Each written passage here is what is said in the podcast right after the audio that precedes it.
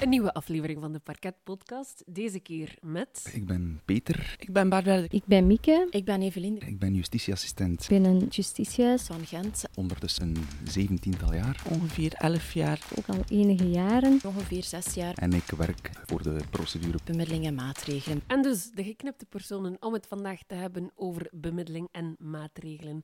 Wat is dat juist, bemiddeling en maatregelen? De procedure bemiddeling en maatregelen is eigenlijk een procedure of een alternatieve afhandeling van ja, strafbare feiten op het niveau van het parket van de procureur des Konings. Wat als gevolg heeft dat het niet voor de rechtbank komt. Het is inderdaad de bedoeling om via deze procedure oplossingen te bieden voor bepaalde feiten die gebeurd zijn. Enerzijds om te kunnen bemiddelen tussen verdachte en slachtoffer, anderzijds om ook bepaalde voorwaarden ja, een maatregel, een vorming, een begeleiding te volgen om er inderdaad voor te zorgen op het einde van de rit dat er geen eh, strafzaak meer komt of dat er geen zaak meer op de correctionele rechtbank komt. Komt eigenlijk elk feit dat in het strafwetboek staat in aanmerking voor een bemiddeling en maatregel? Of welke soort feiten zijn er allemaal Uh, mogelijk? Vooral slagen en verwondingen, zowel binnen gezin of buiten het gezin. Bedreigingen, Weerspannigheid, diefstallen, loonbediende diefstallen, kinderporno, Uh, soms lichte zedenfeiten. burenconflicten, drugs, belaging. Het is een vrij uitgebreid gamma aan dossiers dat wij ontvangen. Zijn er andere voorwaarden vooraleer dat een verdachte een bemiddeling en kan volgen? Kan hij dat bijvoorbeeld zelf aanvragen? Kan hij een brief sturen naar het parket en zeggen van kijk, ik heb een podcast gehoord waarin dat, dat gaat over bemiddeling en maatregel. Dat lijkt mij wel tof, in plaats van voor de rechtbank te komen. Zou dat kunnen? Nu, de vraag staat vrij, maar het is aan de procureur om dan te beslissen om daarop in te gaan of niet. Hè. Want de beslissing ligt wel nog altijd bij de procureur. Ja. Die kan pas jullie als justitieassistent aanspreken van kijk, dit dossier komt in aanmerking voor bemiddeling en maatregel, wanneer dat een verdachte zelf ook de feiten erkent. Dat is inderdaad een tweede belangrijke voorwaarde naast eh, de voorwaarde van het feit dat de procureur maximum twee jaar zou vorderen. Inderdaad, de verdachte dient de feiten te erkennen en dient inderdaad zijn burgerlijke aansprakelijkheid te erkennen. En wat is dat dan juist, een burgerlijke aansprakelijkheid? De burgerlijke aansprakelijkheid houdt eigenlijk in dat er een fout is gebeurd, het gepleegde feit, en dat er eigenlijk een oorzakelijk verband bestaat tussen de fout en de gevolgen eigenlijk van deze fout. Dat hij verantwoordelijkheid neemt voor de schade dat hij heeft aangericht. Inderdaad. Bij het slachtoffer. De, de verdachte dient inderdaad de feiten te erkennen. Als dat niet het geval is, kan eigenlijk ook deze procedure niet worden gestart. Want de procureur die leest dat in een verhoor dat afgenomen is bij de politie, waarbij dat er bijvoorbeeld staat van ja, verdachte bekend dat hij in die winkel gestolen heeft. En dan nodigen jullie die uit voor gesprek. Is dat ooit al gebeurd dat hij dan hier bij jullie zit en zegt van ik heb dat eigenlijk niet gedaan? Ja, dat is al gebeurd. En dan moeten wij de procedure stopzetten. Dat, is, dat is toch, ja... Ergens staat het zwart-wit op papier dat hij dat bekent, maar anderzijds kunnen jullie dan niet verder met de bemiddeling en maatregel. Zwaar minimaliseren Ja, proberen we wel nog verder te zetten. dus stel dat we opzettelijke slagen en verwondingen hebben, zeer ernstige feiten, waarbij dat er echt een neus gebroken is en een oogkas. Um, zegt van oké, ik, ik heb ze aangeraakt, we hebben een beetje geduwd. Dan minimaliseer je het sterk, maar eigenlijk is het wel voldoende om een bemiddeling en maatregelen op te starten, omdat je wel bekend dat er een, een incident is geweest dat je het slachtoffer hebt ja, aangeraakt. Ja, een duw is ook opzettelijke slagen en verwondingen. Dus vandaar Voorlopig hebben we al twee voorwaarden. Maximum twee jaar gevangenisstraf die de procureur zou vorderen. En ook bekentenis van de feiten en ook het erkennen van zijn burgerlijke aansprakelijkheid.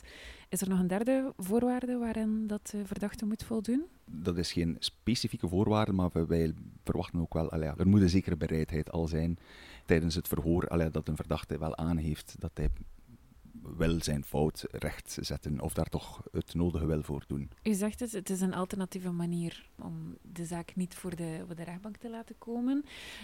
Hoe gaat dat juist in zijn werk? Wij krijgen de opdracht van parket. Via een vattingskanschrift. En de procureur geeft dan aan of er dient bemiddeld te worden tussen de partijen en of er een maatregel eh, moet worden uitgevoerd.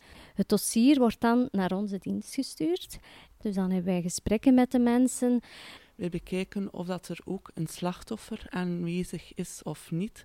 Als er ook een slachtoffer aanwezig is, gaan wij deze ook uitnodigen. Als er geen slachtoffer is, dan is er enkel een overeenkomstmaatregel. Is er wel een slachtoffer, dan, dan zijn de beide overeenkomsten. Stel dat het slachtoffer niet reageert, dan vragen wij ook aan de procureur, mogen wij de procedure verder zetten zonder het slachtoffer? En gaat er ook maar één overeenkomst worden opgesteld. Als ik het goed begrijp, zijn er eigenlijk drie soorten combinaties mogelijk van overeenkomsten. Dus enerzijds kan je enkel een bemiddelingsovereenkomst hebben tussen verdachte en slachtoffer, waarbij dat er geen maatregel wordt opgelegd. Ten tweede kan je beide hebben, dat er zowel bemiddeld wordt als dat er een maatregel wordt opgelegd. En tot slot kan er ook bijvoorbeeld enkele maatregel worden opgelegd en in een overeenkomst worden gegoten. En dat geldt dan enkel voor de verdachte. Dus stap 1 is de opstart. De procureur die beslist, oké, dit is een dossier dat in aanmerking komt voor Ja. bemiddeling en maatregelen. Ja. Het komt bij jullie. Jullie contacteren de partijen. Dus jullie gaan eerst afzonderlijk een gesprek hebben, enerzijds met Ja. de dader. En anderzijds ook apart met slachtoffer. Want ik kan mij voorstellen dat je als slachtoffer niet meteen geconfronteerd wil worden met de Ja, dader. En dat inderdaad. dat eerst apart afgetoetst Ja. wordt. Absoluut, ja, ja. De bedoeling is eigenlijk dat we eerst dus bij de dader aftoetsen of dat er bereidheid is om mee te werken. En dan gaan we ook eh, contact opnemen met slachtoffer om na te gaan wat dat de verwachtingen zijn naar de dader toe. Wat dat, ja, de gevolgen zijn geweest van het misdrijf, om daar ook wat zicht op te krijgen. En dan wordt dat eigenlijk teruggekoppeld aan de verdachte. Dus jullie voeren eerst een apart gesprek met de verdachte en een apart gesprek met het slachtoffer om te kijken of dat de verdachte zijn daden erkent, zijn burgerlijke aansprakelijkheid erkent en of dat hij bereid is om mee te werken. En anderzijds ook met het slachtoffer of dat zij klaar zijn voor een bemiddelingsgesprek. Ja. Nu, zo'n bemiddelingsgesprek is vrijwillig. Allee, dat is vrijblijvend bedoel ik. Ze zijn daar zeker niet toe verplicht. Dat hangt een beetje af van eh, ook de situatie. En eh, als mensen daar echt nood aan hebben om hun verhaal te vertellen aan de andere partij, om te zeggen van kijk, dat en dat heeft dat bij mij teweeggebracht, dan kan dat georganiseerd worden. Mhm. Maar we kijken ook naar ja, de houding van de verdachte. Als de verdachte ja, zijn visie of zijn houding naar het slachtoffer toe mogelijk meer schade toebrengt, dan gaan wij dat niet, eh, Mhm. gaan wij dat niet organiseren. Dan gebeurt dat onrechtstreeks. Het kan een directe bemiddeling zijn of een indirecte bemiddeling. Een indirecte bemiddeling is dat wij als justitieassistenten een soort contactpersoon zijn naar slachtoffer en, en verdachte. Jullie zijn eigenlijk een, een spreekbuis of een doorgeefluik. Dat klopt. We gaan een slachtoffer nooit forceren om secundaire victimisering te vermijden, uiteraard. Dus als een slachtoffer dat niet wenst, dan gaan we dat absoluut niet verplichten. Het kan inderdaad ook zo dat een slachtoffer enkel via een indirecte bemiddeling meewerkt, dus dat eh, het slachtoffer zijn of haar verwachtingen via ons meedeelt.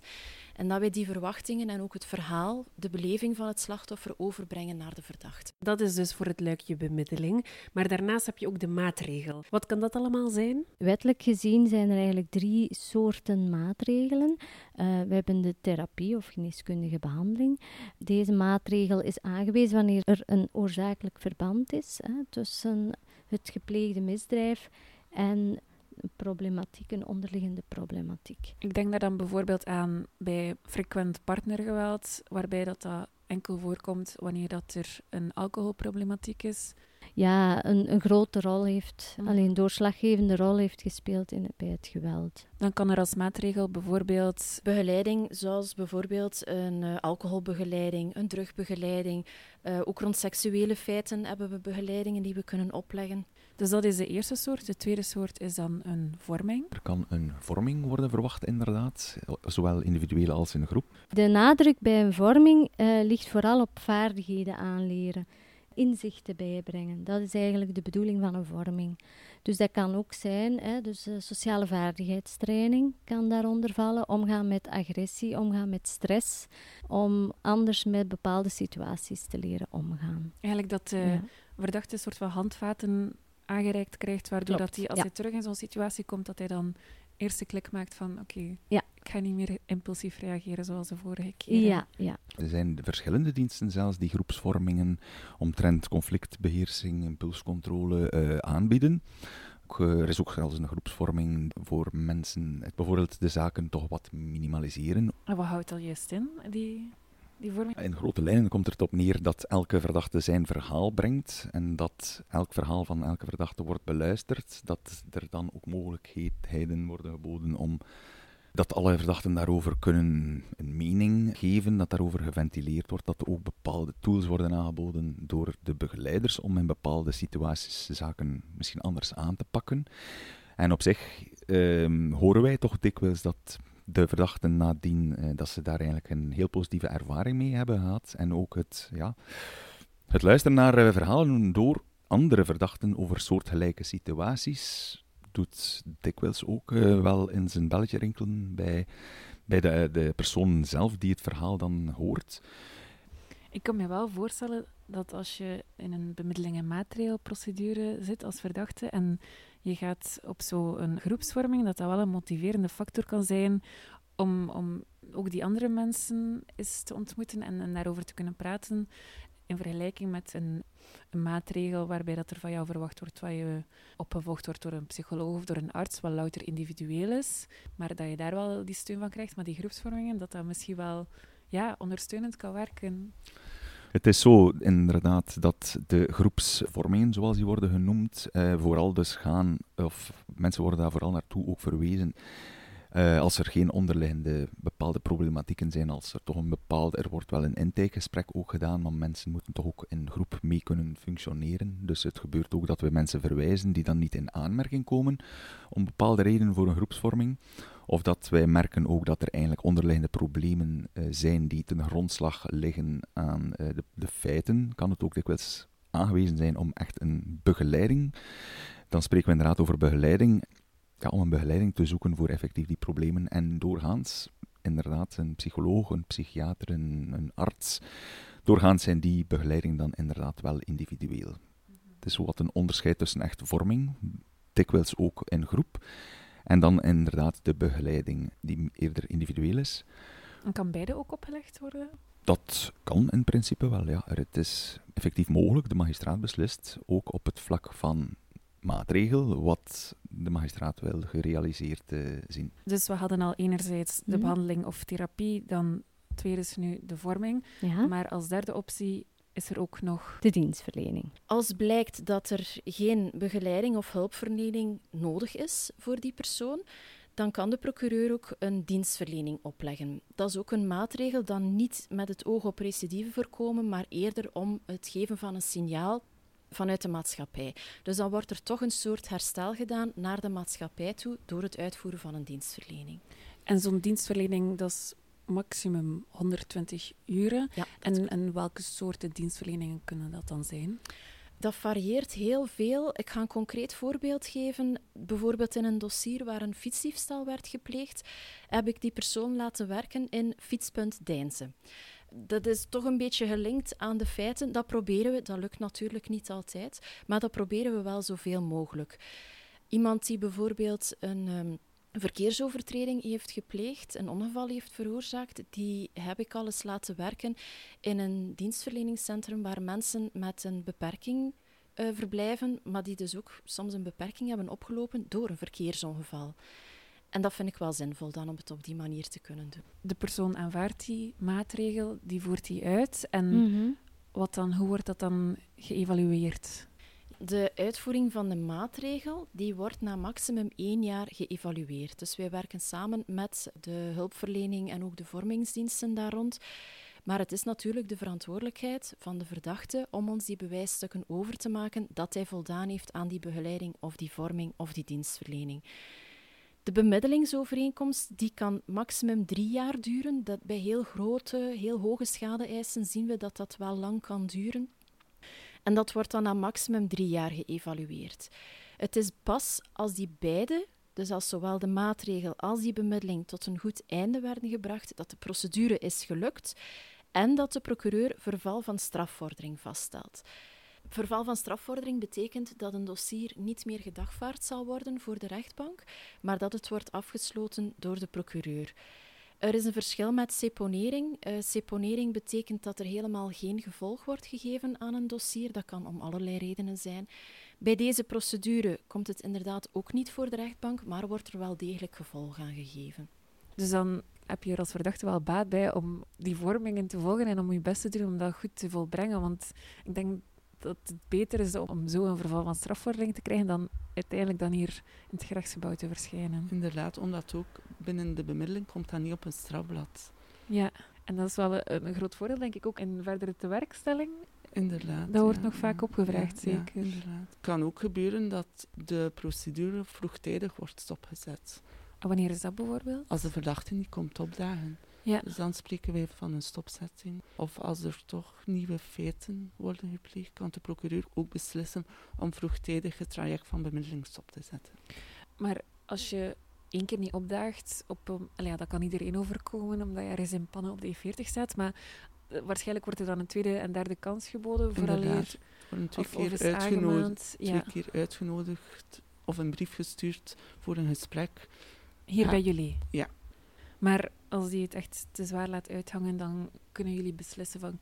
Het, werkt niet, de overeenkomst, die, die wordt In niet samenspraak uitgevoerd. met de procureur Ja, bekijken wij verder de verdere stappen. oké. En dan kan er bijvoorbeeld wel nog een dagvaarding komen. Inderdaad, ja. Dus samengevat, als het allemaal goed afloopt, de verdachte heeft de maatregel goed uitgevoerd en de bemiddelingsovereenkomst is ja, nageleefd, dan wordt die niet vervolgd en dan komt er dus ook geen vermelding op je strafblad. Maar anderzijds kan de procedure ook stopgezet worden wanneer dat hij gewoon op voorhand die maatregelen niet aanvaardt of als de bemiddeling onmogelijk blijkt.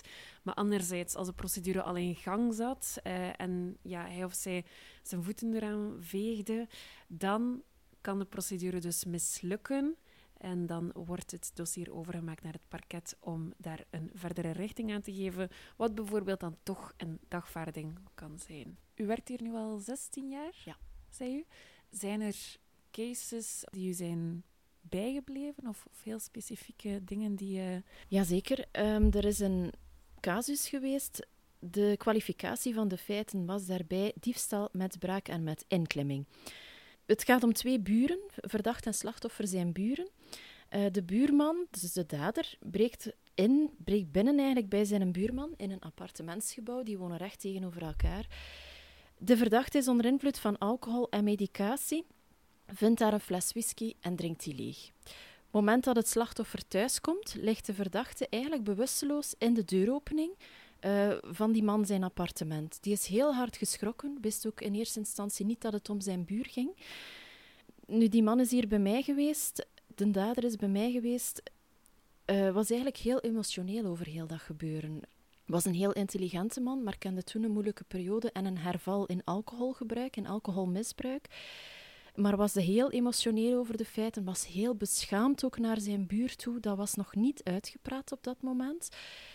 Ehm, dus qua maatregel heb ik die man verder opgevolgd in het kader van alcoholbegeleiding, want die was hij ondertussen wel al gestart.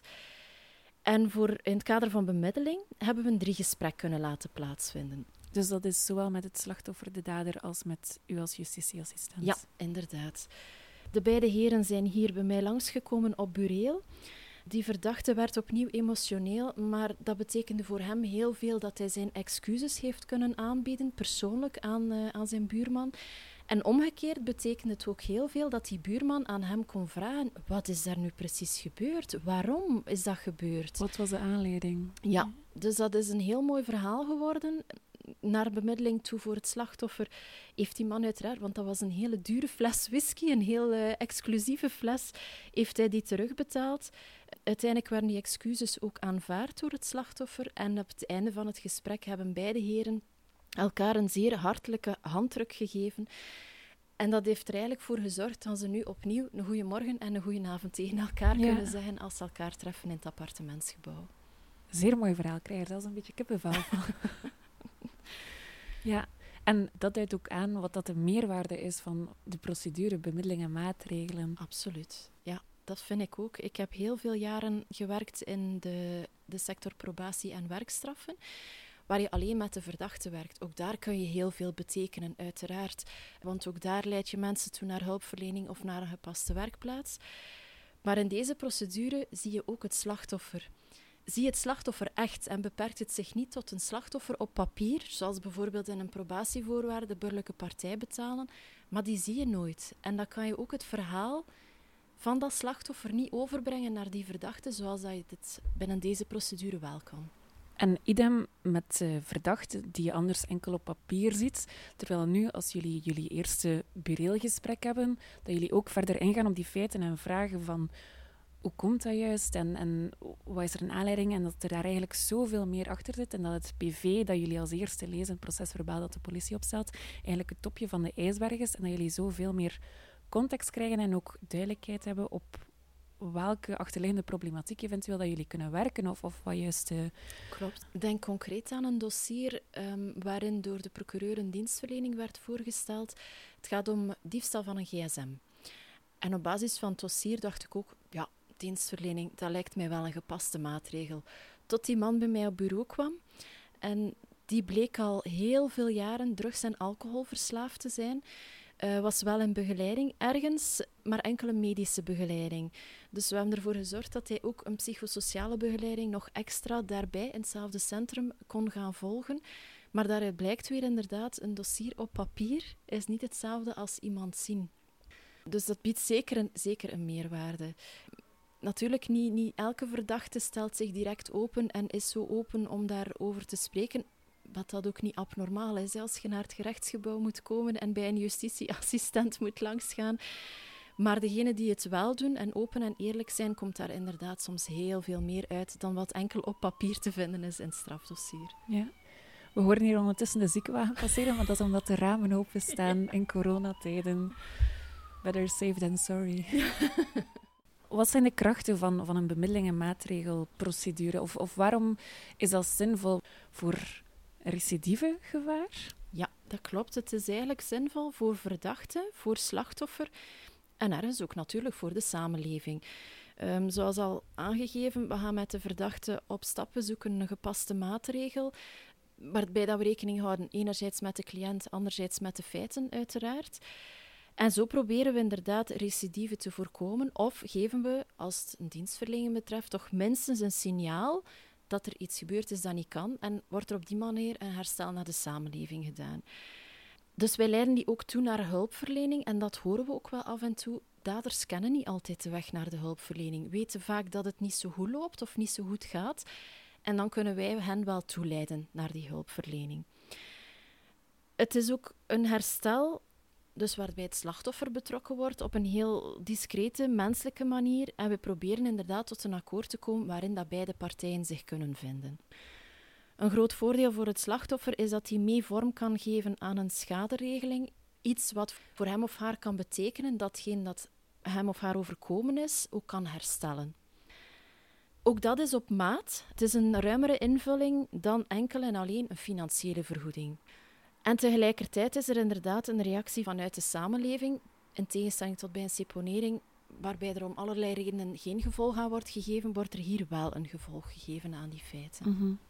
En is het ook geen voordeel voor het slachtoffer dat de bemiddeling en maatregelprocedure ook op een iets snellere en, en adequatere manier effectief op die feiten inwerkt en, en dat mensen dan ook echt het gevoel hebben dat ze gehoord worden, aangezien dat ze zelf ook die input kunnen geven, wat hun verwachtingen en wensen zijn, en eigenlijk zo samen tot een oplossing komen, meer in dialoog, dan dat er van bovenaf eigenlijk een, ja, een straf wordt gevorderd en, en eventueel wordt opgelegd. Ja, de procedure wordt meestal heel kort na de feiten al opgestart. Het slachtoffer wordt inderdaad actief betrokken, kan zelf input geven in wat kan voor mij een herstel betekenen het verhaal wordt beluisterd van het slachtoffer en het verhaal wordt ook overgebracht naar de verdachte. Soms zitten zij ook met heel veel vragen van waarom? Waarom heeft die dader dat gedaan? Waarom ik?